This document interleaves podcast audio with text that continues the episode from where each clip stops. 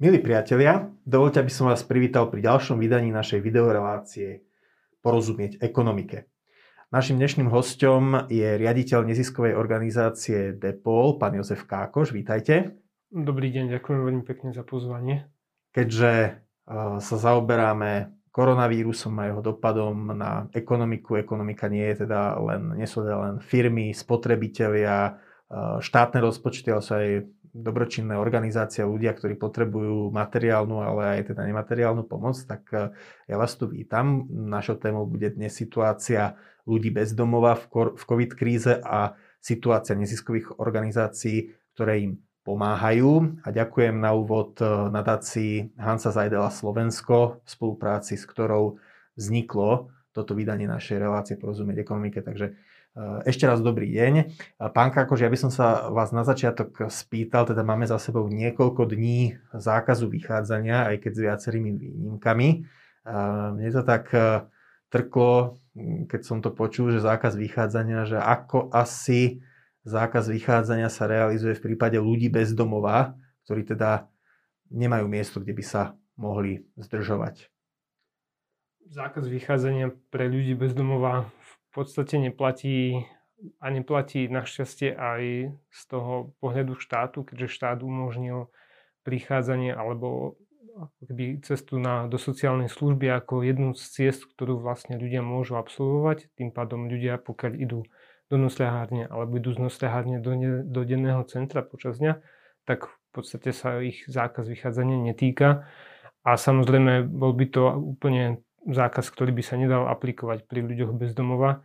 A toto je niečo, čo dlhodobo upozorňujeme už od prvej vlny a vnímame, že ministerstvo aj teda kompetentní sa snažia e, nejakým spôsobom tých ľudí bez domova napasovať do, do toho systémového pohľadu na koronu, ale niekedy to je veľmi ťažkopádne a niekedy je to veľmi náročné, pretože skutočne každé to pravidlo, ktoré sa nastaví, tak ak nemáte domov, tak vyzerá úplne inak ako možno pri bežnej populácii, pri bežných ľuďoch, ktorí tak ako ja alebo ako vy si viete ísť do vlastného bytu, viete tam zostať a viete tam byť, pokiaľ je potrebné.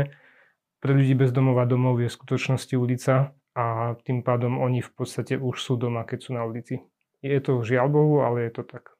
Nezisková organizácia Depol má niekoľko objektov, teraz má, možno doplňte, je tam noclaháreň, je tam denný stacionár, je tam ošetrovňa. Je tam a... ešte útulok.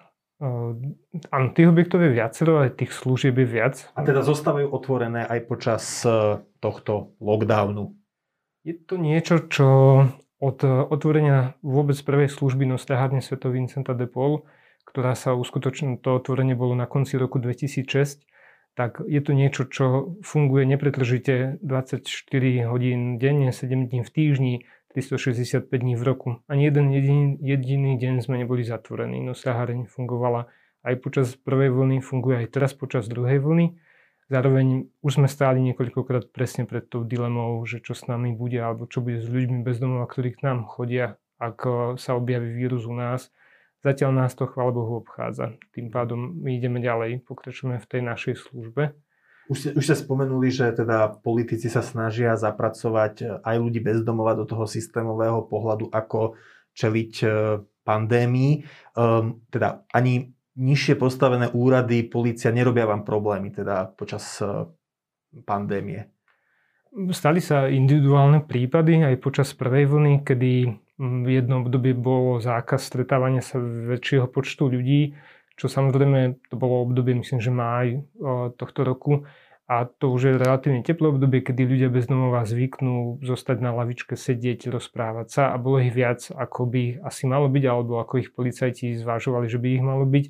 A snažili sa ich rozohnať z toho miesta alebo ich nejak rozdeliť na menšie skupiny, aby naplnili to, čo teda sa od nich vyžadovalo. Ale samozrejme, ten život ľudí bez domova je úplne iný a neriadi sa možno takýmito legislatívnymi pravidlami a ľudia, pokiaľ ich takto odohnali z jedného miesta a to je bežná prax, že ak ich vyženiete z jedného miesta, tak oni prejdú na iné, pretože v skutočnosti nemajú kam ísť, takže zostávajú v tom verejnom priestore tak či tak prítomní. Toto, táto videorelácia bude vysielaná, bude zverejnená v sobotu. To už je deň, kedy sa začína testovanie na Slovensku, veľké testovanie a v nedelu chystáte aj vy testovanie vo vašich zariadeniach. Povedzte o tom divákom niečo viac. Testovanie plánujeme na túto nedeliu v rámci plošného testovania s tým, že testy sme dostali tak ako iné zariadenia sociálnych služieb e, z kraja, s tým, že kraj rozdeľoval v podstate tie štátne rezervy testové, ktoré sú určené na plošné testovanie. A kapacitne sme obsadili tie miesta aj zdravotníkov, aj ďalších administratívnych pracovníkov z vlastných síl. S, s kolegou, teda ja sa chystám testovať do nocľahárne ako administratívna výpomoc. A je to pre nás dôležité, je veľmi dôležité, že ľudia bez domova budú mať možnosť sa testovať, že dostanú certifikát následne po testovaní a že budú vedieť potom v priebehu ďalšieho týždňa fungovať v podstate bez veľkých obmedzení a bez hlavne obavy toho, že by ich policia alebo ktokoľvek iný zachytil alebo sankcionoval za to, že neboli testovaní. Veľa sa aj v médiách hovorí o tom, ako vôbec tá situácia pandémie, aj teda situácia rôznych obmedzení vplýva na psychiku obyvateľov, bežných ľudí, že častokrát aj keď máte ten domov, tak tým, že ste tam celá rodina pohromade, tak ak sú povedzme zlé rodinné vzťahy, tak je zrazu dusno. Byty sú častokrát malé, veľa sa tiesní vo veľmi stiesnených priestoroch, ľudia, ktorí teda za normálnych okolností by deti možno boli v škole alebo rodičia by boli v, boli v práci. Nie je potom možno, že ten psychický nápor na človeka bez domova aj nižší ako na tú bežnú domestifikovanú populáciu? Je to zaujímavá úvaha a možno v nejakej miere ľudia bez domova ľahšie znášajú práve ten stres, ktorý nám bežne prináša korona že sme zatvorení v užších priestoroch a spolu dlhodobo alebo sami mnohí ľudia. Zároveň e, ľudia bez domova, a to počúvame často, sa veľmi boja, že im služby zatvoria, že sa zatvoria práve zariadenia ako je Sv. Vincenta, na, ktorá je jednou z kľúčových služieb na to, aby mali vôbec miesto, kde môžu sa ísť vyspať. Ale my pri, popri tom spánku samozrejme poskytujeme aj večeru, raňajky, hygienu, ďalšie, ďalšie služby, ktoré im pomáhajú to, aby prežili ten deň nejak v bezpečí a s istotou. A na druhú stranu ten život na ulici sám o sebe je veľmi, veľmi stresujúci mm-hmm. a ten má veľké dopady na často psychické, ale aj fyzické zdravie ľudí. Že vidieť to pri ľuďoch bezdomová, hovorí sa pri bežnej populácii, že tá riziková skupina je niekde od 65 a vyššie. V, pri ľuďoch bezdomová v Spojených štátoch na výskumoch hovorili od 50 a vyššie. A je to skutočne pravda, že mnohí ľudia bezdomová, aj mladšie ročníky, majú veľmi zlé, zdrav, zlé zdravie, podlomené dlhým pobytom na ulici, ktorý teda vôbec nie je príjemný a tým pádom vlastne sú o mnoho zraniteľnejší. Navyše ide zase zima.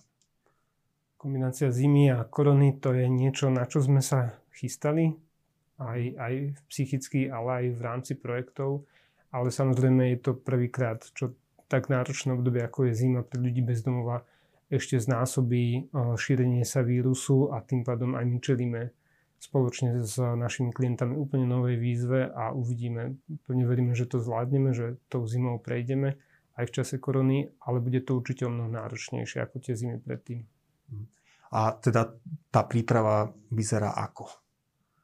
princípe v rámci korony my sme začali s opatreniami ešte na jar a s tými sme neprestali až do dnešných dní, takže je úplne bežným štandardom meranie teploty pri vstupe do zariadenia, dezinfekcia rúk, nosenie rúšok povinne všade v zariadení. Aj im rozdávate potom rúška, keďže častokrát možno asi si nemajú možnosť ušiť si ich doma tam nám, veľmi nám pomohli mnohí ľudia zo Slovenska, úplne bežní, ktorí nám šili rúška, posielali nám ich ešte počas prvej vlny a tým pádom my rozdávame pra, tieto prateľné rúška vždy večer, keď človek príde. Ak si doniesie svoje prateľné rúško, ktoré je znečistené, znehodnotené, tak vie ho u nás nechať, operieme ho a na ďalší deň zase sa môže dostať vlastne do, do kolobehu. Ak nie sú prateľné, tak samozrejme jednorazové rúška sú k dispozícii a berieme to úplne ako základ, že bez tohto by sme si ani nevedeli v súčasnosti tú službu predstaviť. Mhm. Poďme možno k vašej organizácii. Vy ste teda nezisková mimovládna organizácia, ktorá čiastočne je financovaná asi z grantov, čiastočne z dobrovoľných príspevkov bežných ľudí. Veľa sa hovorí o tom, že práve ten ekonomický prepad, ktorý priniesla korona, mal mm, svoje také sekundárne dosahy aj na rôzne inštitúcie od médií, ktoré zažívajú možno prepad prispievateľov, prepad reklám, cez firmy až po neziskové organizácie, ktoré sú závislé od e, príspevkov ľudí. Zaznamenali ste v tomto zmysle tiež nejaký prepad? Mm, tento rok je veľmi turbulentný aj pre nás a verím, že aj pre iné organizácie. Úplne, ak by som povedal v globále, že ako vyzerá ten náš ročný rozpočet, tak uh, sa skladá zo 40%, ktoré získavame či z grantov, od individuálnych darcov z 2%, z projektov, ktoré píšeme, alebo napríklad aj z eh, platieb za sociálnu službu, lebo aj ľudia bez domova si čiastočne prispievajú na tú sociálnu službu. A tých 60% je vyskladaných z verejných zdrojov. A je tam príspevok ministerstva na chod nocľahárne, sú tam príspevky vyššieho územného celku v zmysle zákona na chody útulkov, príspevok magistrátu alebo mestských častí na ďalšie služby. A to znamená, že ten rozpočet je relatívne variabilný s veľkým množstvom z rôznych zdrojov, ale čo vidíme tento rok, pretože samozrejme od začiatku, od jary, ako začala korona, tak sa nám prudko zvýšili náklady, hlavne na dezinfekciu, na ochranné prostriedky, na mnohé veci, ktoré sme využívali aj predtým, ale ani zďaleka nie v takej miere, ako to bolo počas korony a ako to je v podstate stále. A od jary sme rovnako sa snažili výrazne sa zaoberať alebo fundraizovať práve na tieto ochranné prostriedky, že mnohé granty, ktoré sme písali, alebo väčšie alebo menšie projekty smerovali práve na nákup či už rúšok, dezinfekcie do, do priestorov, rukavíc, ochranných plášťov, odevov, rôznych ďalších vecí, ktoré potrebujeme a využívame. A, a zároveň sme spustili výzvu s prozbou o pomoc a mnoho ľudí nám prispelo. Mnoho ľudí cez 40 tisíc eur sa pozbieralo na to, aby sme dokázali udržať prevádzku aj počas korony. A teda vidíme veľkú snahu tak rôznych firiem, ale aj štátu pomôcť organizáciám a je tam aj veľká snaha jednotlivcov, že vidíme no, skutočne, že je snaha udržať tie služby, ktoré sú kritické na prežitie ľudí bez domova v chode na jeseň ale sa už ukazuje pomaly tá únava a uvidíme, že čomu budeme čeliť na konci roku a budúce, v budúcom roku, pretože už teraz vidíme, že prepad napríklad 2% je výrazný, že oproti minulému roku máme asi jednu tretinu z príjmov z 2% vyzbieranú k tomuto dňu. A tam sa to asi aj prejavuje to, že boli po, posúvané e, daňové priznania. Určite do toho vstupujú tie daňové priznania a ich posun a je otázne, že e, kedy ako keby sa uzatvoria tie 2% a že kedy budeme vôbec vedieť vyhodnotiť, že aký ten rok 2020 z tohto hľadiska bol. Ale je to vidieť samozrejme aj na individuálnych daroch, daroch že tie nám postupne klesajú od toho leta smerom k jeseni pretože rozumiem, že mnohí ľudia, ktorí prišli o prácu, tak často práve ako jednu z prvých vecí pri tom šetrení vlastného rozpočtu, tak rušia príspevky organizáciám, ktoré dovtedy dávali, pretože mali z čoho. Mhm. A rovnako vnímam veľmi citlivo, ako bude štát schopný možno financovať služby aj v ďalšom roku. Tam je otázka nielen postavená na tom, že či dokáže ufinancovať to, k čomu je zaviazaný zákonmi a to rozumiem, že je takmer isté, že bude, ale práve, že napríklad príspevok na nosľaháren sa nehýbal takmer 10 rokov, to znamená, že aj tá cena práce a ďalšie náklady sa výrazne za to obdobie zvýšili a my by sme už dávno potrebovali navýšiť ten príspevok zo štátu. komunikujete o tomto aj s Ministerstvom práce, sociálnych vecí a rodiny? Už niekoľko rokov sa snažíme ich presvedčiť o tom, že je treba valorizovať tú čiastku, a počas predchádzajúcej vlády sa nám nepodarilo, aj keď sme akože dospeli sme ku koncenzu, že áno, že je to takto neudržateľné, ale nikdy nedošlo nakoniec k skutočnej valorizácii pri, pri novelizácii zákona o sociálnych službách. Za aktuálnym vedením ministerstva takisto otvorene o tom komunikujeme. A je tam, je tam nádej, že by mohli byť ústretovejší? Tá komunikácia je veľmi dobrá že no, úroveň komunikácie hodnotím veľmi dobre a zároveň, čo sa týka financií, tak vládne veľká neistota. Že je tam snaha pomôcť organizáciám, sociálnym službám. Minister Krajniak uvoľnil teraz financie na mimoriadne odmeny pre sociálne služby, čo vnímame ako veľmi pozitívny krok. Zároveň z dlhodobého hľadiska čakáme, že či sa budú ochotní, či budú ochotní sa zaviazať k nejakej valorizácii príspevku na sociálne služby alebo nie. Vy ste už spomenuli teda, že únava už je teraz, tak na strane občanov, ako aj na strane zrejme pracovníkov, na vašej strane konec koncov. Um, už teraz sa um, množia hlasy o tom, že korona s nami bude, bude uh, hlboko do roku 2021. Uh, hladíte do budúcnosti s optimizmom, s nádejou, či už v rámci ďalšieho fungovania vašej organizácie Depol Slovensko, alebo aj z hľadiska ľudí bez domova, ktorý, pre ktorých je to tiež zaťažkávacia situácia, zaťažkávacia skúška? Čo sa týka organizácie, tak viem a verím, že bez problémov zvládneme nielen tento rok, ale aj ten budúci rok. A na konci roku 2021 tu Depol Slovensku bude stále pomáhať a poskytovať tú pomoc, ktorú ľudia bez domova potrebujú. Samozrejme je tam veľa otáznikov a, a možno tá cesta nebude ľahká, možno bude trnistá a komplikovaná, ale ja, ale aj moji kolegovia, kolegyňa všetci, ktorí v našich, na našich projektoch pracujú, tak vidím veľké nasadenie a snahu pomôcť ľuďom bez domova, lebo tá práca nie je ľahká ani teraz a nebola ľahká ani pred, ešte pred začatím korony, nielen s novým ocenením, ale zároveň aj cieľovou skupinou, že tá práca bola komplikovaná a nevyberajú si ľudia, ktorí by od nej utekali hneď pri prvom probléme. Čoho sa obávam je, aký počet ľudí bez domova tu v skutočnosti na konci roku 2021 bude, pretože... Čiže obávate sa, že vlastne tá ekonomická situácia môže tiež vyrábať nových ľudí bez strechy nad hlavou?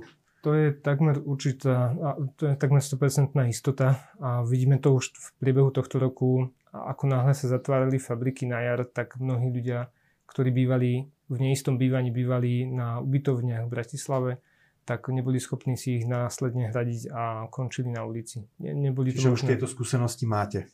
je to realita, ktorej už teraz čelíme. Že to je takmer isté. Ak sa tá situácia bude zhoršovať, tak určite to bude mať vplyv hlavne na ľudí, ktorí sú na hrane chudoby a ten prepad tam môže nastať a môže sa reálne zvýšiť počet ľudí bez domova. A vieme to aj kvantifikovať, že koľko je v Bratislave e, ľudí bez domova a o koľko narastol v dôsledku ekonomických, e, ekonomických dopadov pandémie? Vieme povedať hrubý odhad počtu ľudí bez domova v Bratislave. Tam sa hovorí o, nejak, o čísle okolo 4 až 5 tisíc ľudí s tým, že tá situácia alebo to bezdomovstvo je rôzne. Niektorí ľudia žijú priamo na ulici, niektorí v chatkových oblastiach alebo v nejakých skôtoch, niektorí využívajú sociálne služby Mnohí žijú na ubytovniach a žijú v takom cykle, že keď majú financie a prácu, tak bývajú na ubytovni, keď nemajú financie a prácu, tak bývajú napríklad v nocľahárni alebo v iných službách pre ľudí bez domova. A, a čo sa týka kvantifikácie, že koľko no, tých nových ľudí by mohlo byť, to si netrúfam povedať. Teraz z tých skúseností nie sú na to čísla, z tých skúseností terénnych služieb v Bratislave, tak ako to vnímame aj my a ako poskytovateľi, ale ako počúvame, počúvame aj od ďalších organizácií v Bratislave, tak zatiaľ hovoríme možno o desiatkách ľudí, ktorí, mm. ktorých sme takto stretli a ktorí vlastne skončili na ulici v priebehu roku 2020 práve kvôli, kvôli zatváraniu fabrík alebo firiem. Mm.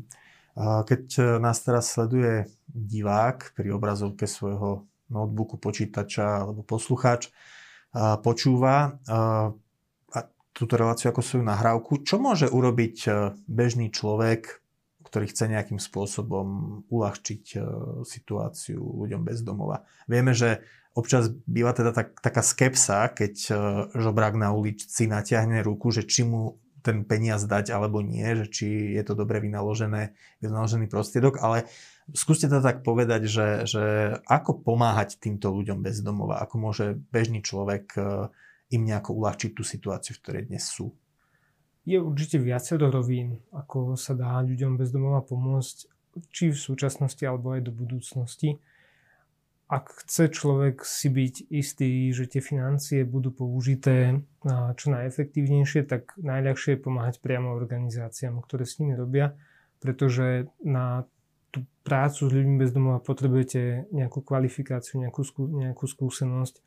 A nedá sa robiť na ulici v krátkom rozhovore s jednotlivcom. A práve to je cieľom sociálnej práce, že ten návrat na ulicu má nejaké z ulice, prepáčte, návrat z ulice má nejaké, nejaké pravidlá, nejaký postup a nejakú gradáciu a túto organizácie pracujúce s ľuďmi bez domova vedia. Takže tam určite sa dá pomôcť priamo organizáciám, ale dá sa samozrejme pomôcť aj priamo ľuďom bez domova a dá sa im pomôcť rôzne. Ja napríklad stále hovorím, že ak sa rozhodnete dať financie človekovi bez domova, tak mu ich dajte. Nehľadte na to. On možno si za to kúpi tú bagetu, možno rohlík, možno si za to zaplatí ten nocľah, možno si kúpi alkohol. Len aj z tých našich skúseností, ak pracujete so závislým človekom, tak alkohol je proste prvá vec, ktorú ten človek potrebuje a, a ťažko ho preučíte len kvôli tomu, že mu nedáte v ten deň mm. nejaké peniaze. To jeho alkoholizmus nezmení. Že na to skutočne potrebuje takisto dlhší čas a väčšiu mieru podpory. Ak chcú ľudia, ak nechcú možno pomôcť takto, teraz sa veľmi nedá dobrovoľníctvom, možno v ďalších mesiacoch to bude už jednoduchšie a bude sa dať, ale dá sa byť aj všímavý voči ľuďom bez domova a dá sa byť aj citlivý. Mhm. Často počúvame, že ľudia hovoria o obavách, že od ľudí bez domova, lebo tí žijú na ulici, tí nemajú tú dostupnú hygienu, tak sa môže šíriť korona skúsenosti zo zahraničia hovoria, že ľudia bez domova sú jedna z posledných skupín, ktorá je tou chorobou zachytená a často práve že veľmi tvrdo dopadá na túto kategóriu ľudí, pretože oni tým, že sú tak sociálne vylúčení, tak málo sú v kontakte v podstate s bežnou populáciou, tak ako keby prepuknutie alebo ten prenos vírusu do, do, medzi ľudí bez domova je veľmi oneskorený. To znamená, mm. že oni sú skôr v pozícii obetí ako tých, ktorí by ohrozovali nejakým spôsobom verejné zdravie. Už len to, ako ľudia si uvedomia, že ľudia bez domova nie sú ohrozením, ale práve, že môžu byť ohrození, tak uh, už to bude veľký posun. A následne po tomto prvom kroku, tak uh, dá sa potom veľmi jednoducho sa spýtať napríklad človeka, ktorého stretáte pred potravinami. Alebo každý deň, keď človek ide do práce. Presne. Že niekedy sa len pristaviť, alebo niekedy len pozdraviť alebo sa kľudne niekedy spýtať, či viete nejak pomôcť, či viete mu dať možno potraviny, alebo že či chce niečo teplé na oblečenie. Byť, mať ten klasický záujem, ľudský záujem o druhého človeka je niekedy viac ako, ako poslať niekam možno 20-30 eur. Jozef Kákoš, riaditeľ neziskovej organizácie Depol Slovensko. Ďakujem, že ste dnes prišli.